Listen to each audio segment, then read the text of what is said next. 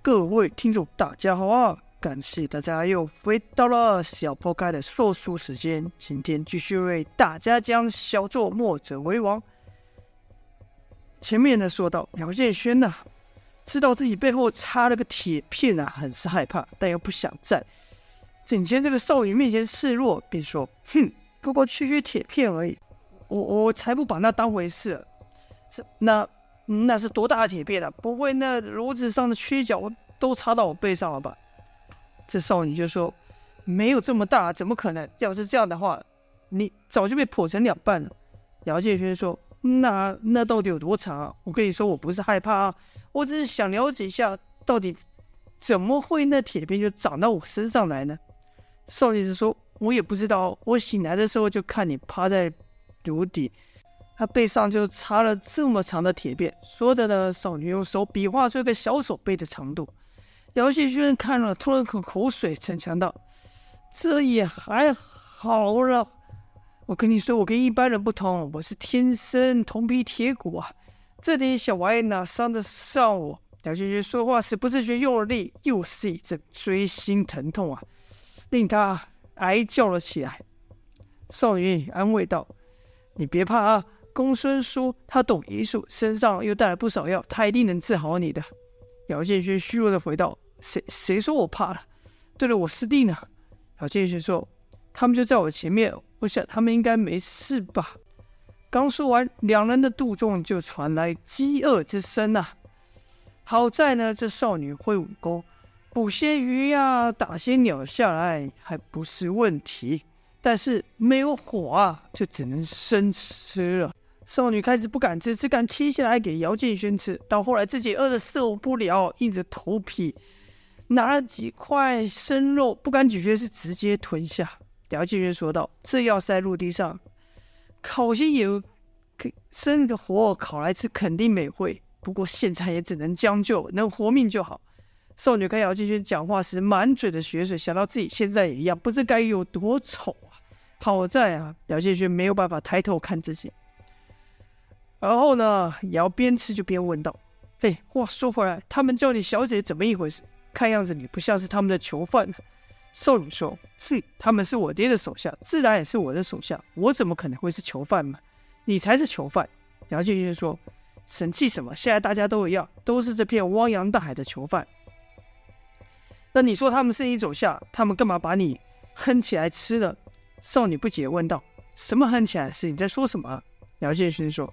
我们就是看的，看你被塞在那大铁炉里，下面冒着滚烫的沸水，一副要被人家煮起来生吃人肉的样子，才赶过去救你的。少女这一回想，才明白为什么他眼前这人当时拼死拼活的要把自己给拉走，不禁埋怨道：“啊，没想到公孙叔寻了这么久的一个疗伤练功之所，就这样被你们两个不明就里的人给毁了。”姚建勋说：“哎，不对啊，那滩血水突然暴冲上天，上天怎么能怪我们呢？再说，要不是我，你恐怕还没看到海就已经被淹死了。”少女反驳道：“要不是你们胡搞，他们早把我接上岸了。”姚建勋心想：“真是好心被连气，我们拼着性命不顾把你救起来，不但不敢接，还害得自己落得这样下场。”跟着也说道：“谁知道你在干嘛？说到底，你们当初没把我们关在……”在该死的天牢里，这一切都不会发生。少女又回道：“你当初不跟着南宫家人来捣乱，又怎么会被关呢？再说，是你们自己打输石杠，成为俘虏的，难道有我说错吗？”两人就这样你一言我一句的骂个没完，从药王谷吵到南风堂，再从南风堂吵回到蜈蚣寨，直到吵累了才吵累的口渴了，才暂且休兵。可这一记下来，就只剩阵阵海水声啊，死气沉沉，时间感觉过得特别慢。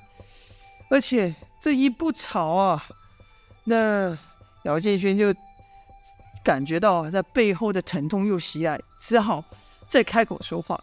刚说了一句“喂”，那少女似乎也在等姚建轩开口，立刻回道：“为什么喂？我有名有姓的，不叫喂。”姚建勋就说：“你有名字又不说，别人自然叫你喂。”那臭我臭老头叫你小姐，他又自称是什么九黎的人，九黎到底是什么东西？一听姚建军提起九黎啊，这少女就得意了起来，说道：“哼，看你啊，就是个山里野人，居然连我们九黎的大名都不知道。武林中没听过九黎的，恐怕除了你们两人外，找不到第三人了。告诉你吧，我们九黎可说是江湖第一大帮。我爹赵天烈就是久违的寨主，统领江湖群雄啊。除了公孙仇之外，那些响当当的人物也都是我爹的手下。”像切风月、费诗、赤须鬼、江满红、闭眼神算李密，你说他们不叫我小姐，叫什么呢？一连说出这几个人名，原本想让姚建轩另眼相看，但姚建轩的神情一点都没变。那少女不禁想：唉，他连九黎都没听过，又怎么会知道我们九黎寨上那些大人物的名号呢？其实这。这事也不能怪姚建勋啊。前面说到啊，茶楼里的说书人呐、多讲一些神话，或是一些已经流传天下的名人事迹，像是儒家和墨家。谁敢去提真正的江湖事呢？没事去惹这麻烦干嘛？所以姚建勋故事听了不少，但对于真实的江湖，那也是陌生的很呐、啊。然后少女才自报姓名，说道：“我叫赵月花，不叫魏。”而赵月花说了一长串。谢薛只是哦了一声，然后又说道：“那那个南宫什么的又是怎么一回事？”赵月华说：“哼，南宫家你都不知道，南宫家是武林的四大世家之一。”姚建勋不解，又问道：“四大世家那又是什么东西？”赵月华说：“哎呀，你可真是对江湖事一点都不了解。算了，左右也没事，就跟你说吧，让你长见识。所谓江湖四大世家，分别是东郭。”南宫、西门跟北冥，说穿了，他们其实和其他门派没什么两样，只是这四家的家主都有本族人接任而已。姚建勋又问：“那那个男的公家干嘛来找你们茬？”姚建勋就问：“还好意思说别人？你没有干嘛来跟着找茬？”姚建勋说：“若不是你们藏了虚伪年糕不给人家医治，我们会来吗？”赵爱华说：“奇怪了，这药是我们的，我们爱给谁就给谁。”不给你们就抢，那跟贼有什么分别？姚建勋说：“说到贼，你们不就是一群贼吗？这一吵上啊，两人又从王五的儿子吵到风二中那断腿的妹妹风一平。毕竟是姚建轩嘴利，赵月华说不过，一气之下就踢了姚建轩几下，痛得姚建轩啊啊带大叫啊！赵月华说道：‘别忘了，现在是我站着，你躺着，说话再这么难听，信不信我把你扔到海里喂鱼去？’姚建轩知道线下。”现在争论怎么样都自己吃亏，就低声骂道：“也不想想这条命是谁救的？哼，一点感激之情都没有。”赵月华就骂道：“你在说什么？”赵姚建勋就说：“我没啊，我没说话啊。”然后建勋才又说：“那你还没说，那叫南宫路怎么找上你？我记得那还那个人还说什么要重振威名之类的。”赵月华说：“哼，这就叫树大招风。”我们九黎的名声太大，被人当作目标也不是第一天的事。谁不想借由扳倒我们来一战成名啊？据说那南宫家第一任家主叫南宫硕，武功很是厉害，把南宫家一手打造成武林四大世家之首，算是威风一时了。可惜后来一代不如一代，声望也就下跌了。直到近期，那叫什么少庄主南宫烈的执掌才又活跃起来。